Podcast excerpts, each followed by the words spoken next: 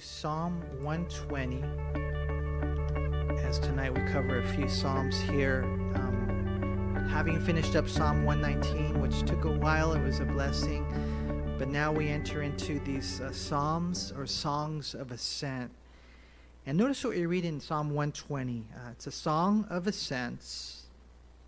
And uh, the, the psalmist says, In my distress I cried to the Lord, and he heard me. Deliver my soul, Lord, from lying lips and from a deceitful tongue. What shall be given to you, or what shall be done to you, you false tongue? Sharp arrows of the warrior with coals of the, the broom tree. Woe is me, the psalmist says, that I, that I dwell in Meshech, that I dwell among the tents of Kedar. My soul has dwelt too long with one who hates peace. I am for peace, but when I speak, they are for war. And so we now begin the, the songs of ascents. And so it's 15 psalms, uh, beginning in Psalm 120 and going all the way to Psalm 134. And basically, you know, the children of Israel, they were called to gather together in Jerusalem if they didn't live there, you know, even if they lived far away. They were called, hey, let's get together in Jerusalem. There were three feasts. The Feast of Unleavened Bread and Passover, those go together. You guys know that, right? Unleavened bread, followed right by the Passover. So it was this holiday. And then there was the Feast of Tabernacles, also the Feast of Pentecost. And so you read that in Deuteronomy 16. And so three times a year they were called together to go to Jerusalem. And as they went to Jerusalem, these were the songs that they would sing eh, on their journey. How many of you here, just out of curiosity, how many of you here like Christmas songs? You know, it's that time of year and you get to sing those certain songs, huh? And it's kind of special that, that time of year. I love Oh Holy Night or some of the others, man. It's amazing, huh? But they kindle something inside of you. And, and for the Jews, these songs uh, set aside for the, the people that would make that journey. A lot of people also believe that there were 15 Psalms of Ascent, also because there are 15 steps up in the temple and as they would serve and so on. It, it's kind of believed that the Levites would stand on one step and they would sing uh, the first Psalm, Psalm 120. Then you get on the next one and, and it'd be 121 and, and so on until they arrive there in times of service. And so, very, very special psalms. I personally believe that it was both uh, the Levites singing and then all those who, who journey. Now, one of the cool things about studying three Psalms tonight is we're going to see the first one is they're taken out of captivity. He's praying, God, take me out of Meshech. Take me out of this place. And sometimes people, uh, Christians, they feel stuck. Uh, you might even be here tonight and you might not even be a Christian. You might be lost, you're in Egypt, and God wants to take you out. He wants to, you're stuck somewhere, man. You know, you're stuck in your sin, you're stuck in your doubt, you're stuck in your negativity. You know, you're stuck in your frail faith, and God says, I want to take you out of that. The enemy has a stronghold on you, and you know it. You're not living, we're not living that life. And God says, Hey, enough. Let's, let's get you out of there. Get you out of there. Maybe you're even, I was thinking as I was praying today, there might be someone here who's living somewhere they shouldn't even be living there. Because he says right here, it's hard, man. I've been uh, with this person and, and they just, they just want hate. I want peace. Now, I'm not talking about necessarily a spouse. Those are things that sometimes we have to try to work out. But, you know, it just might be a, a, city that you live in or a house that you're rooming with certain people. I don't know what the situation is. But, but you know, God wants to take you out and He wants to move you somewhere different. And so you're going to see that in Psalm 120. Psalm 121 is kind of cool because after He takes you out, then it's all about the journey the journey, and God is going to keep you safe. That's my missionary uh, psalm. When you travel, uh, wherever you travel, I have a, a plaque up on my bedroom wall, and it says, The Lord's going to take care of you when you go out and when you come in. He's going to keep you safe because sometimes we're on the plane and you hit the turbulence. You're like, Lord, is this it? And if it is it, that means it's God's timing, and that's okay. But I just I have a peace. I have a, a security knowing that God's going to take care of me. So there's the journey, and then in Psalm 122, we'll see tonight as they arrive in Jerusalem, there, there's nothing like arriving in Jerusalem. And for us, even today as Christians, you know, when you go over to Jerusalem and you see the city, when you're in the bus, and it's all, I've been there only a couple of times, but as you're going up the bus ride and you're looking out the window and you see the city of Jerusalem, something that you've only seen in pictures, you know, all your life as a Christian, and then you see it there, I mean, it just, man, you weep. I was glad when they said unto me, Let's go into the house of the Lord. My feet shall stand within thy gates, O Jerusalem. And so, if that's how we feel now as Christians, imagine how they felt back then when they when they knew that there is the temple you know for them it was representative of the presence of god. And so it's kind of cool tonight looking at it that way. Lord take me out. Maybe you're stuck. Maybe you need to get saved. Maybe you need to get right. You need to get freed up. Get out of it and then the journey the journey is wonderful and then getting there in jerusalem and it's kind of cool because we're going to see in psalm 122 it's all about that peace. You know that, that beautiful peace. What does jerusalem mean? Um, we know shalom it means peace. Uh, jerusalem some say it means teaching of peace others will just say city of peace but it's all about that peace. Do you have that peace as a Christian? I mean, not just a peace with God. Hopefully, you are a Christian and you have peace with God. Because if you're not a Christian here tonight, you don't got peace with God. You might be here, maybe your parents are Christian, you're not Christian, you're an enemy of God. You have to repent and get your life right with God. You got to get saved because if you die in the condition that you're in, you're going you're going to perish. Have you truly surrendered your life to Christ? He died for you. He was nailed to a cross for you and then they put him in a grave and he rose again. You can't go and stand before God without Jesus. You can't sto- go and stand before God without the righteousness of God imputed to your account. Who do you think you are? You can't. So, first, you got to make peace with God. But then, as a Christian, and it's a journey sometimes, but you know, my prayer is that you would have the peace of God that you know He's with you, that you know He loves you, that you're not living a life of, of sin. Because you can never have peace, the, the peace of God, if you're living in sin. You know, that saps you of your joy. You can never have the peace uh, of God when you got your eyes on yourself or your circumstances or others. You know, we're going to see today, you can't have peace uh, unless your eyes are just fixed on Jesus. You guys know that? Have you learned that yet? You know, because you finally you meet somebody and you think, wow, they're such a great person, and they're so, you know, and you look to them and you begin to look to them, and next thing you know, it just takes time or maybe a little bit of proximity. You get close enough, and they let you down. Have you noticed that? That everyone will eventually let you down. Everyone will. And it's not their fault. It's not their fault because they're only human. Only Jesus will never let you down.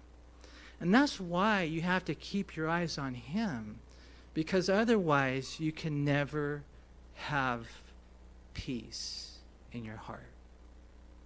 And so we're going to see that tonight. Um, it's a cool uh, Psalms you know, they're going up to Jerusalem. It's the Song of Ascents. So we know, of course, Jerusalem is up in their geography, topography, 2,474 feet above sea level.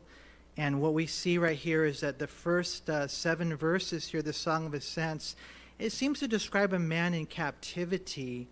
Well, you know, and he's there. He considers it to be for too long, and so he prays.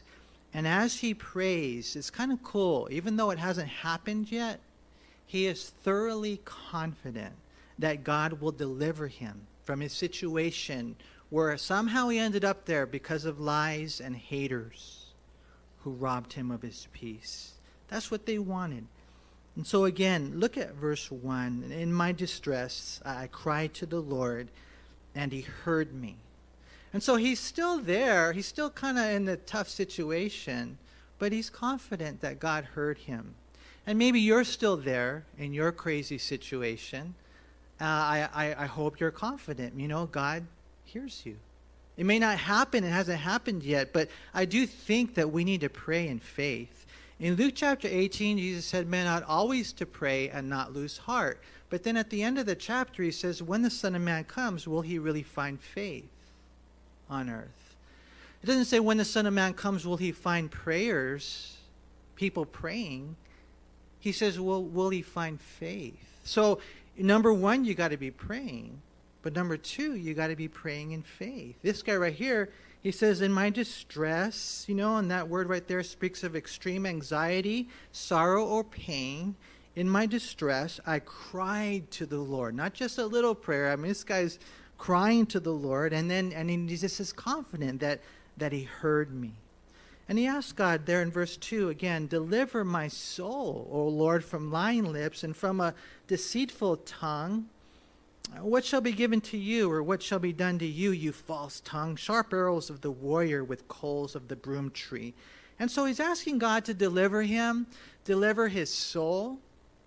You know, and that's a huge request. Um, I'm dying inside because of these deceivers. I mean, here's an individual. They're not just suspicious, they know for a fact that someone's been talking smack, lies have been told about them you know, this individual might even be in captivity of some sort because of a lie that was told in a court. So the psalmist is praying for deliverance for himself and vengeance on them. He's saying, Get them, God. Is it okay to pray that prayer? What do you think? you're like, Lord, I feel like I want you to get them, but probably not. I mean, it just depends. Of course, we have New Testament light. These are kind of imprecatory psalms, right? But Lord, you know, get them, take down my enemies. He asks right there, what's going to be done to you, you false tongue? And there's someone out there that's lying, you know, and he offers God a suggestion there in, in verse 4 that sharp arrows of the warrior with the coals of the broom tree and the broom tree was uh, used for wood because it burned a long time. Uh, it was used for firewood, and so you know, you guys, you've seen those movies, huh? Those arrows with their flaming arrows, right? He's saying, God, pierce them through. Let them go up and take them down, God. And so, um, you know, here the, the psalmist is, is giving specifics. And, and when I read that, I couldn't help but think of Ephesians 6 in verse 16. You guys remember the, the armor that we have? And it says uh, there, when you're to take up your armor, it says, above all, take the shield of faith with which you can quench all the fiery darts of the wicked one. And so, the, basically, what he's saying is, God, give them a, a kind of like a taste of their own medicine. They've been lying about me. They've been saying things about me that, that aren't true you know, fiery darts. And so, you, Lord, you get them with, with fiery darts, these arrows right here, you know, with the, the broom tree wood attached to it so that it would go deep inside. And, and what we find is, uh, is that this guy is hurting. Now, for us, after the cross, for us who are Christians, if someone is, is talking bad about you, you probably shouldn't pray, God, kill them. You probably shouldn't pray that. What should you pray? God save them. Save them, huh? You know, and so I was thinking that God's not going to use, you know, lies that are lit. God's going to use the torch of truth. And with that, Lord, take them down. You know, and there have been many stories of uh, people who pray for their enemies and they end up getting saved. All I know is that this guy here, he's hurting. Look at verse 5. He says, Woe is me that I dwell in Meshech, that I dwell among the tents of Kedar. So that's why I'm saying, even though it looks like verse 1, it looks like he was uh, delivered, like I'm good, God answered, God heard, he's still there. I, I dwell there in, in.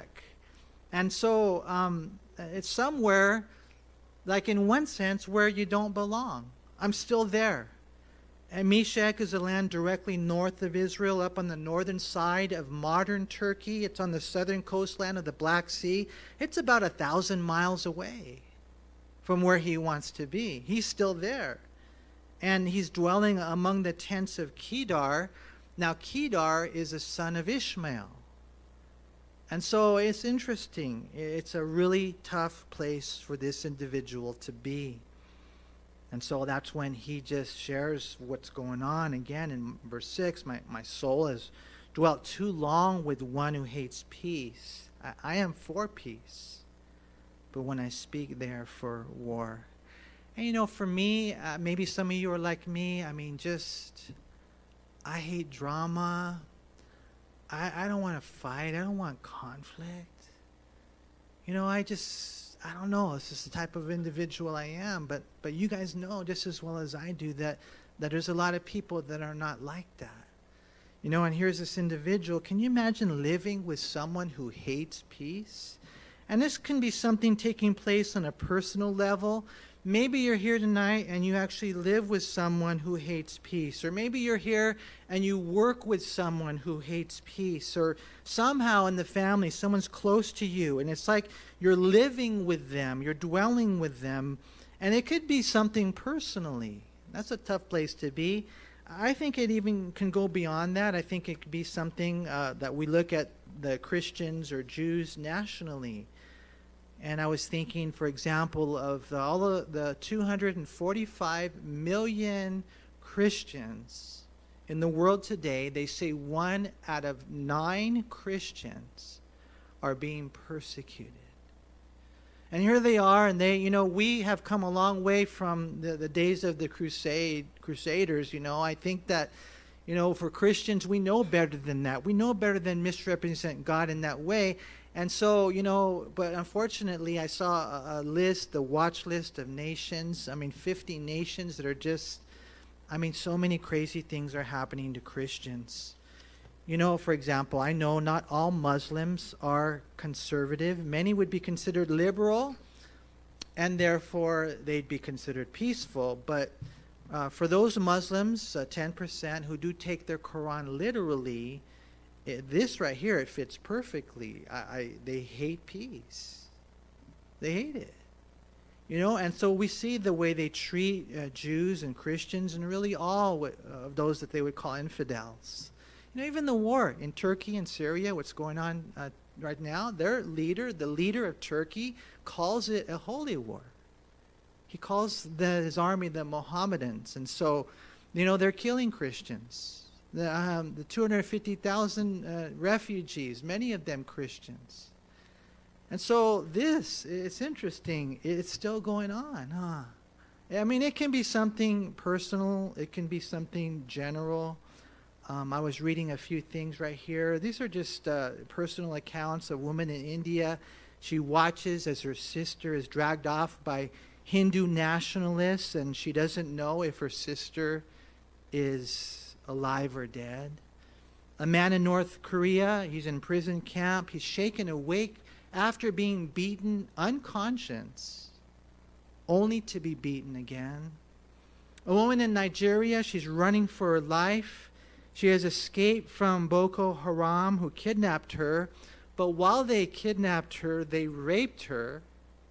She's now pregnant. And when she returns home, her community will reject her and her baby. Or there's a group of children, they're laughing and talking as they go down to the church sanctuary, eating together. And instantly, many of them are killed by a bomb that goes off why? Because it's Easter Sunday in Sri Lanka. Imagine living like that.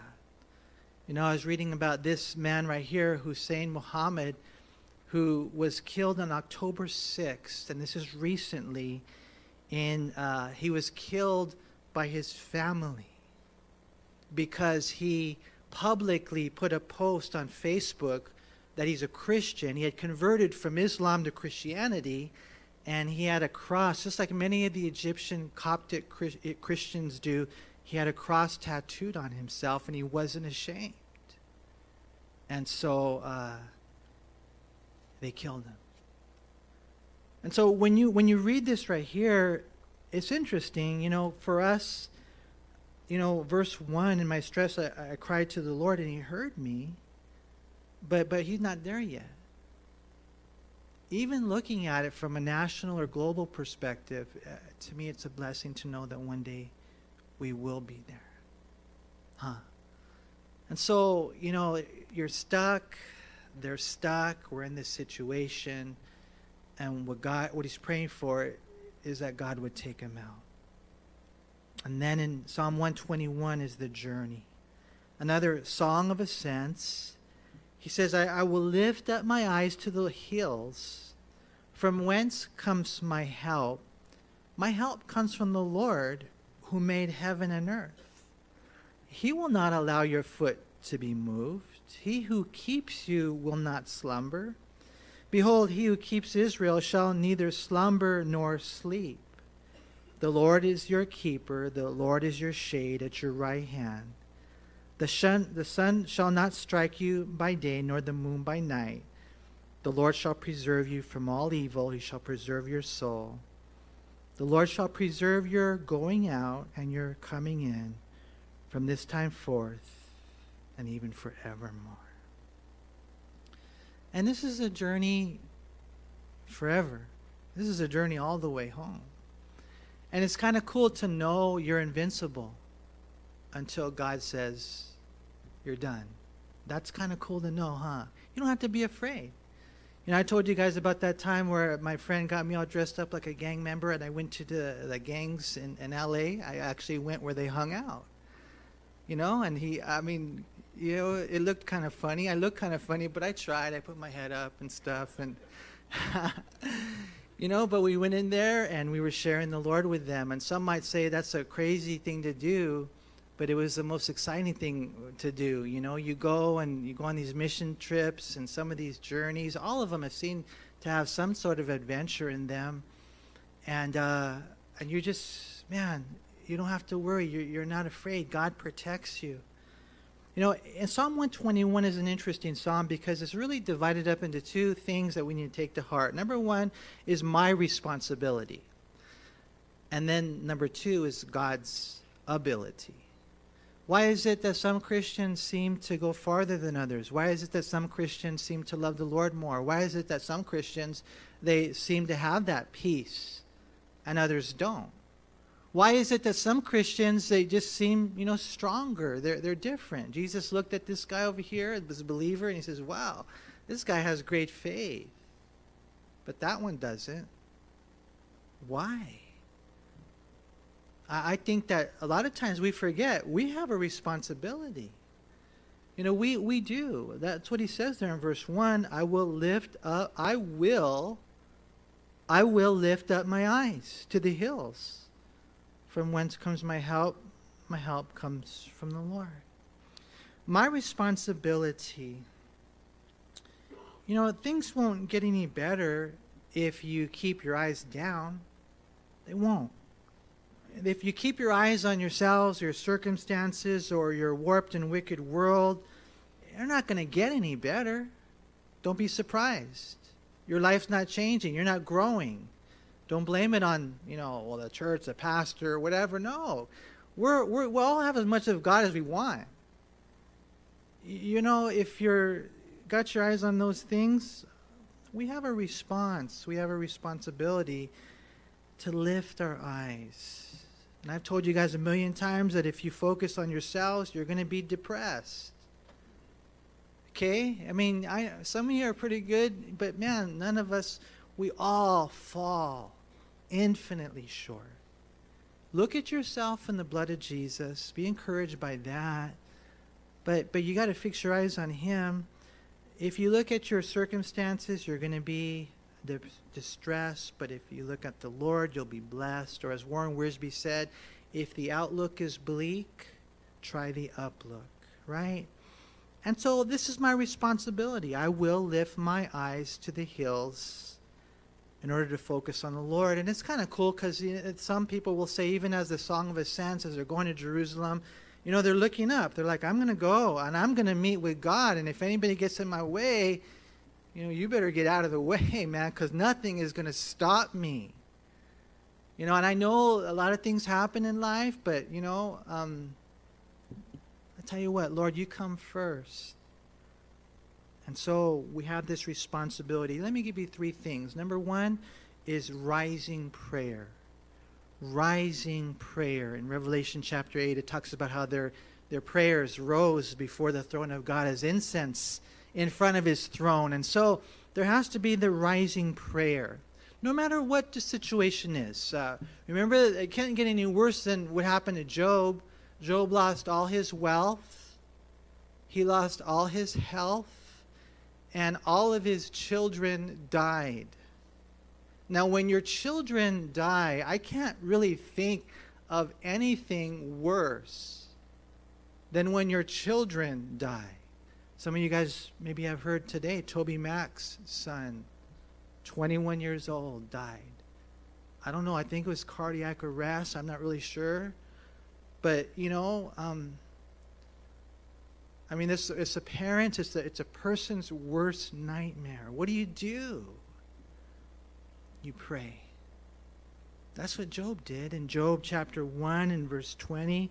Then Job arose, he tore his robe and shaved his head. He fell to the ground and worshipped. And he said, Naked I came from my mother's womb, and naked shall I return there. The Lord gave, and the Lord has taken away. Blessed be the name of the Lord. And in all this, Job did not charge God with wrong. So when no matter what it is, yeah, man, you don't know what I'm going through. I, I understand that I don't have the answers. I can't be the one to guide you. But I always like to tell myself or ask myself, have you honestly like bathed it in prayer? Uh, here we see our responsibility to rise in prayer. What are you going to do? I'm going to pray. Everything you're going through, I'm going to pray.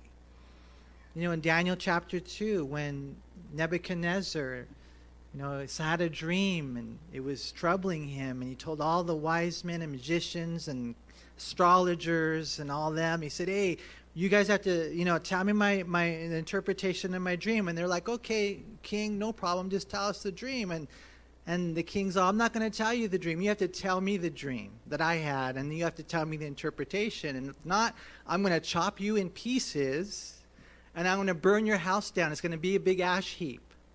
And so the guys are biting their nails. They're like, I, I, can't do that. No, there's no man on earth that can do that. And you're right. There's no man that can do that.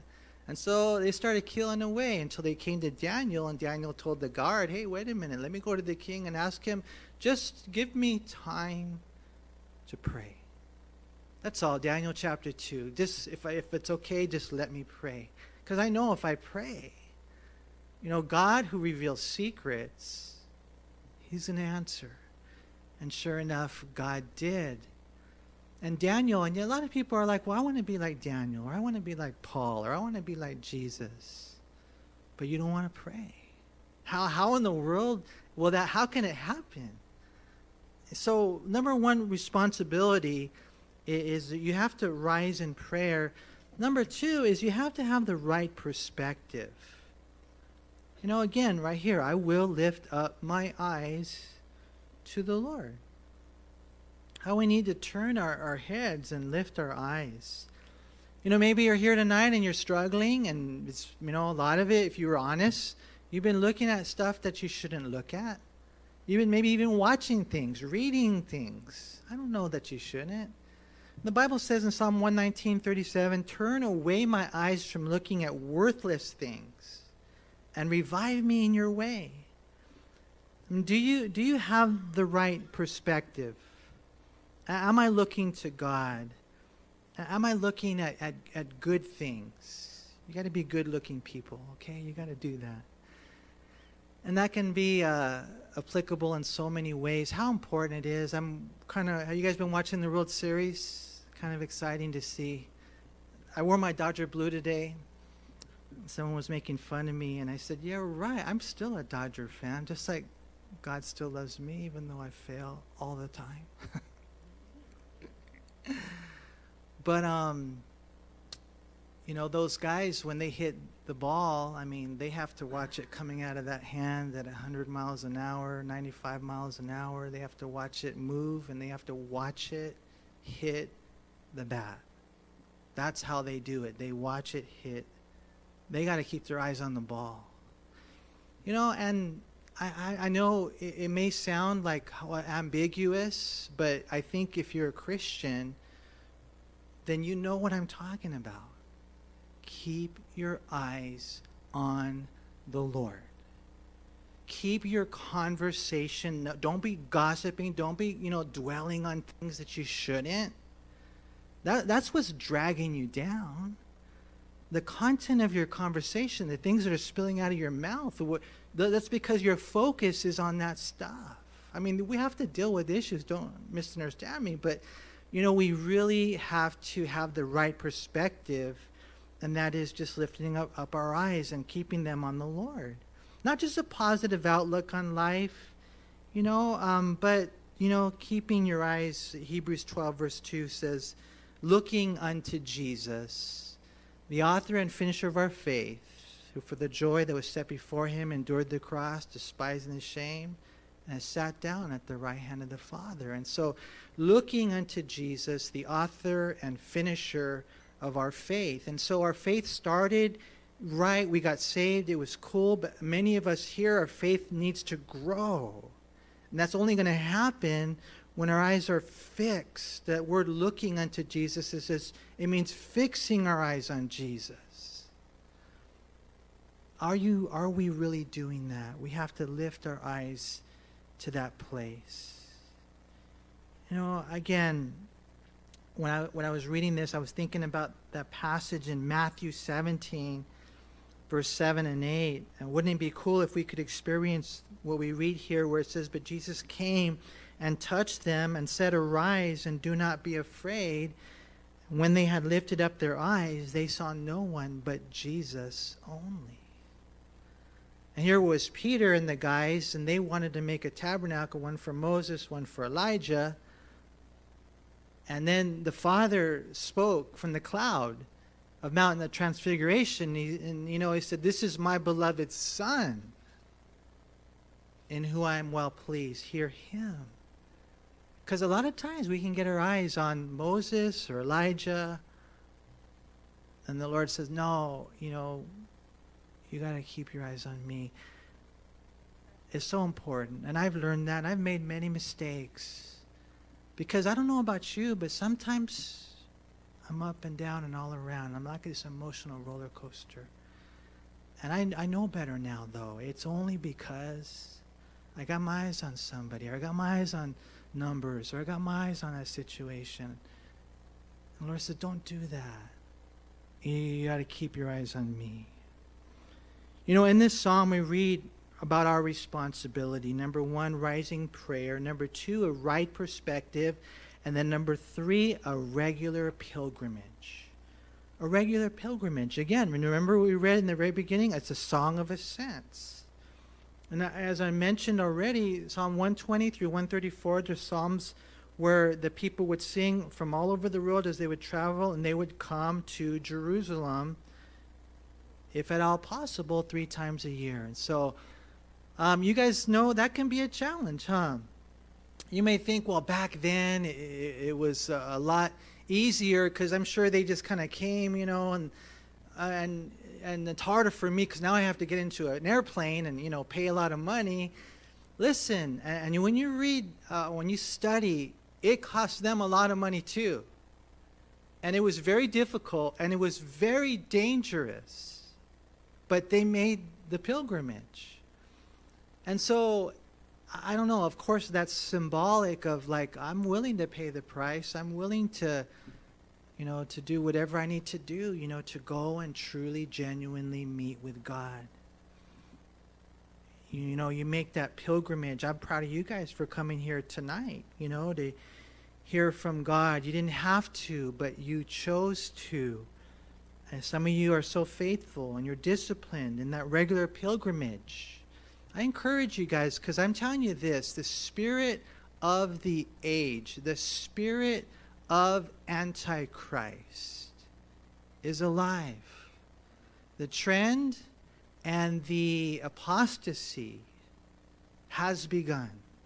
You know, sometimes you look around and they say that in 1999, 70% of America were members of the church, and now 50%, you know, are members in a church, in a Christian church. And so it's definitely dwindled after years of pretty much the same percentage. But then even within the 50%, they said the ones who still they love the church, they're they're really not going with conviction. You know, if something else comes up, uh, you know, that's cool. I don't have to go. So all I'm saying is that that regular pilgrimage, and it could be to Jerusalem, or it could be, you know, I'm going to be there at church service as long as they, you know, they're going to be given the word or whatever. I'm, I'm going to go to um, spend time with the Lord every day in the morning. You know, for me, I wake up, get the coffee, you're out in the garage. Sometimes you feel like it, maybe, sometimes you don't, but it's just the regular pilgrimage, and God never lets you down because you meet with Him. So, the rising prayer, the right perspective, the regular pilgrimage, we have a responsibility.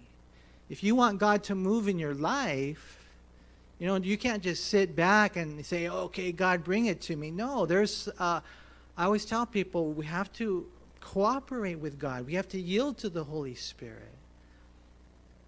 And then when you do that, the, after you know us exercising our responsibility, then we tap into God's ability. And in, again in verse two, we see number one that God is the helper. My help comes from the Lord who made heaven and earth. And as we pray, it's good to remind ourselves of who exactly it is we're praying to. He's the maker of heaven and earth. And at the same time, you know, maybe it's even good to let God know that you do believe. He's the maker, you're the maker of heaven and earth. God, I, I believe that with all my heart. And I'm reminding myself right now, as I'm dealing with this situation, as I'm dealing with this person, that nothing's too hard for you, that you made heaven and earth. You spoke it into existence by the power of your word when it was obsolete. There was nothing there. Um, and so, Lord, I'm praying to you. That's what he's saying right there. It's the same thing they prayed in the book of Acts, chapter 4, when, if you guys remember, they were preaching the name of Jesus, and the religious leader says, How dare you preach that name? If you do it again, you guys are dead. And so, what did they do? They gathered together and they started praying, God, give us boldness to preach, not protect us because they're you know about to kill us. I don't want to get arrested. I don't want to do any time in jail. They didn't pray that prayer. They said god give us boldness. You're the maker of heaven and earth acts 4.24 so when they heard that they raised their voice to god with one accord and said lord you are god who made heaven and earth and the sea and all that is in them look on their threats and grant your servants that with boldness we may preach. And you guys remember what happened? God answered their prayer. They were filled with the Holy Spirit. They began to preach the word of boldness, and it was accompanied with an earthquake. You guys remember? The whole place shook. And that's cool when you read that, you know, you begin to tap into God's ability, and then you start seeing things that happen, man.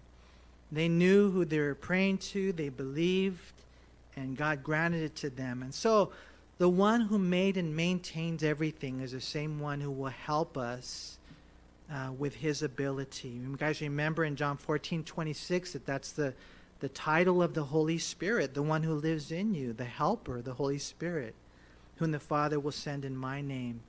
He's going to teach you all things and bring to your remembrance all things that I said to you, and he'll help you. Now, second thing uh, about the Lord's ability is that He's the keeper. In verse uh, 3 through 5, He will not allow your foot to be moved. He who keeps you will not slumber. Behold, who, he who keeps Israel shall neither slumber nor sleep. The Lord is your keeper, the Lord is your shade at your right hand. And so, you know, He's not like us. He's never drowsy, He's never off or off duty. He keeps his people. Do you guys believe that about God?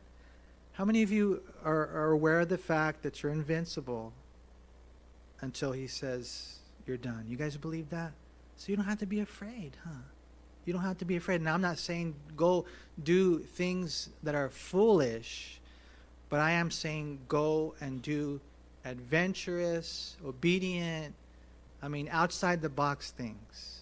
I'm saying that because you don't have to be afraid. He's your keeper, and He takes care of you. I, I was reading in Isaiah 27 3. I love this passage, speaking of the people of Israel. He says, I, the Lord, keep it, because he kind of, you know, compared Israel to a vineyard. I, I keep it, I water it every moment. Lest any hurt it, I keep it night and day. And so that's a really cool thing to, to, to see. I, I was, I'm just curious. Any of you here ever had a bodyguard? Any of you guys? I'm just curious. That'd be kind of a weird life, huh? You're surrounded with bodyguards, man. I kind of want to try it one day. no. um, but I, I, remember one time, I uh, I was in high school, and I was kind of a little guy. I still am, huh? and I was a wrestler, and I remember I met this one guy named Jeff Jeff Kidwell. He was just he was like wide. He was a big dude, but he wasn't tall. He wasn't tall and so, I don't know, for whatever reason, there was another guy named Dean Hoffaker who, like, wanted to kill me. I'm not sure if it was over a girl or something. I don't really remember what happened, man. But I just remember that Jeff Kidwell said, I'll protect you. I'll protect you. And uh, yeah, it went down. It went down. I remember one time. So Jeff Kidwell, he's this kid, he has his hands in his pocket. Now Dean Hoffaker is a big dude, big. And he, and he just starts, starts just like, man, just, man, doing crazy. I can't even describe it. and uh, anyways, he was socking him, and Jeff Kidwell just, you know, he just roared back and he and he pounded the big guy, and um, that protected me, you know, from then on. And, and so I was just thinking about that. That's probably the closest thing I've had to a literal, actual physical bodyguard. But I just really felt safe after that, you know.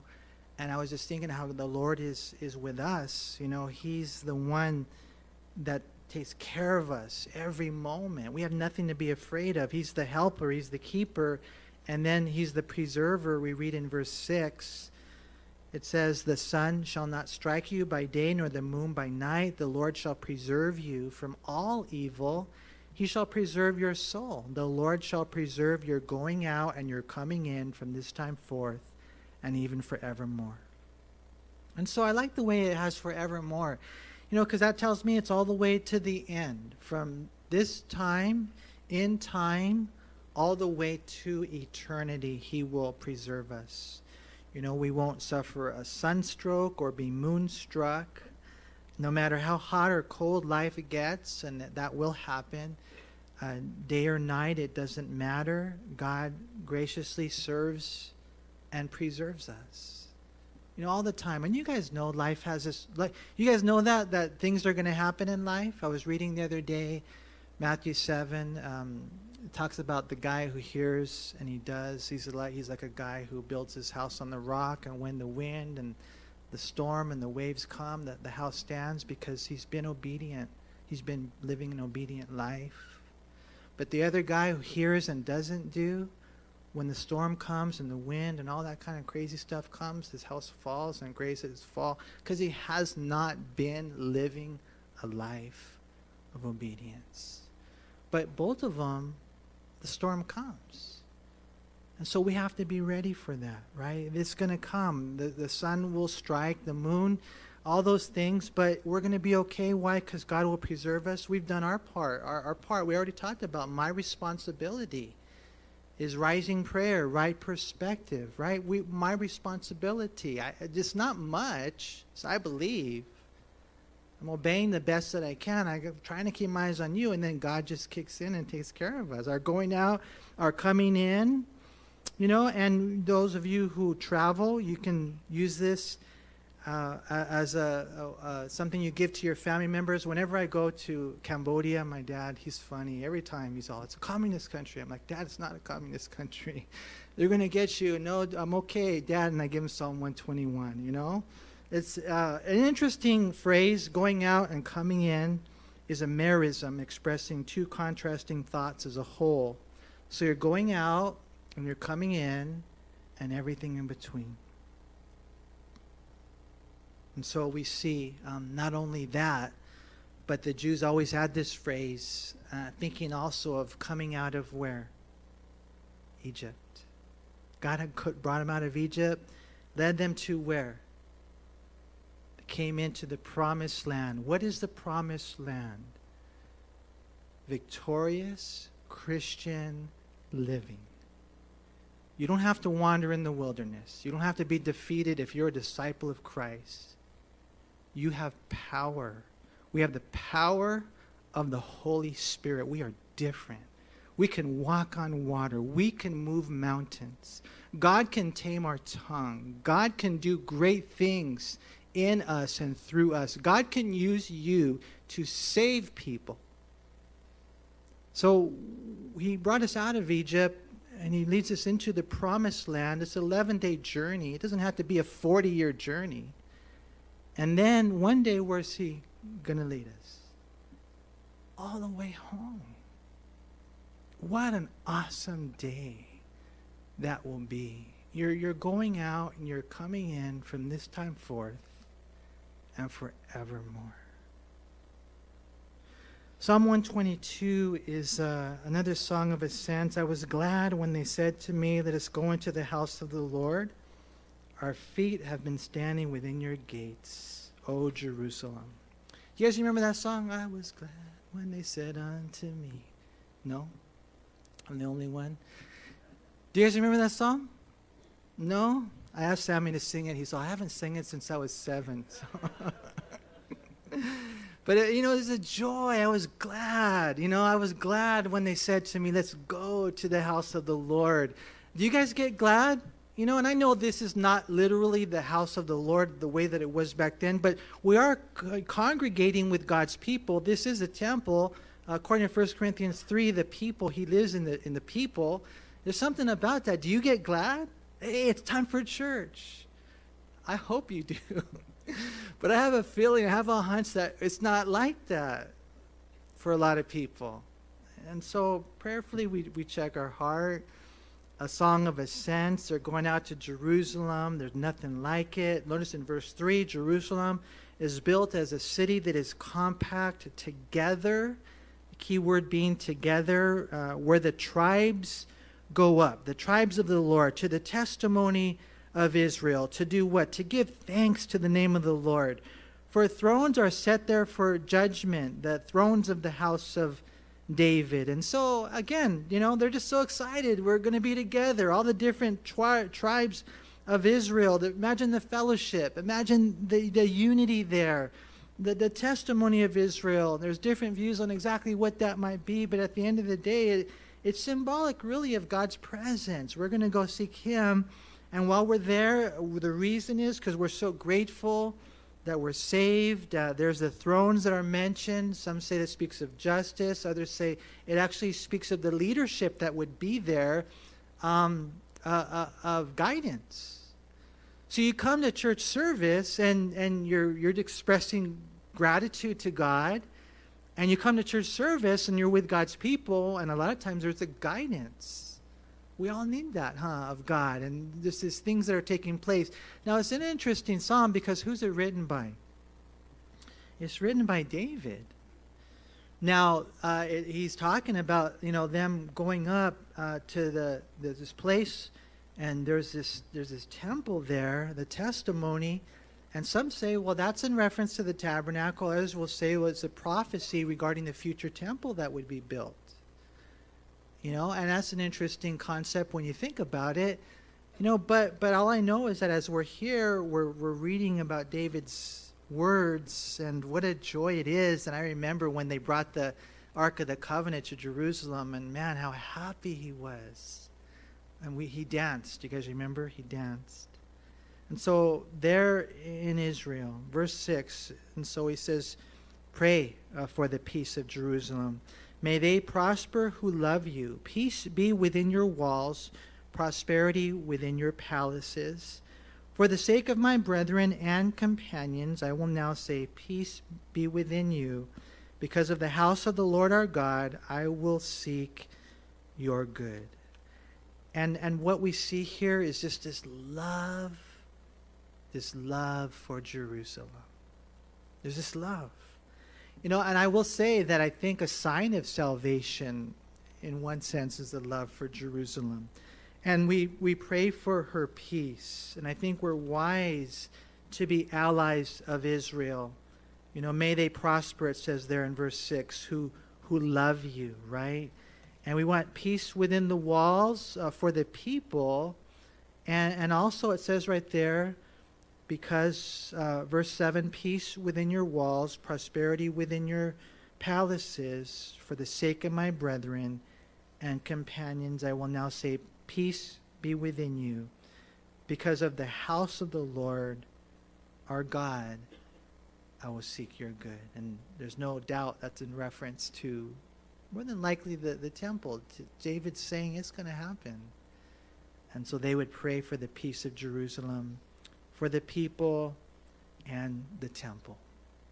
And so, you know, Song of Ascents, they're, they're beautiful psalms. Uh, I, I would pray that as we now enter into this section of Psalms, that we would kind of see it that way. Like I'm gonna like head towards Jerusalem now because I want to seek the Lord.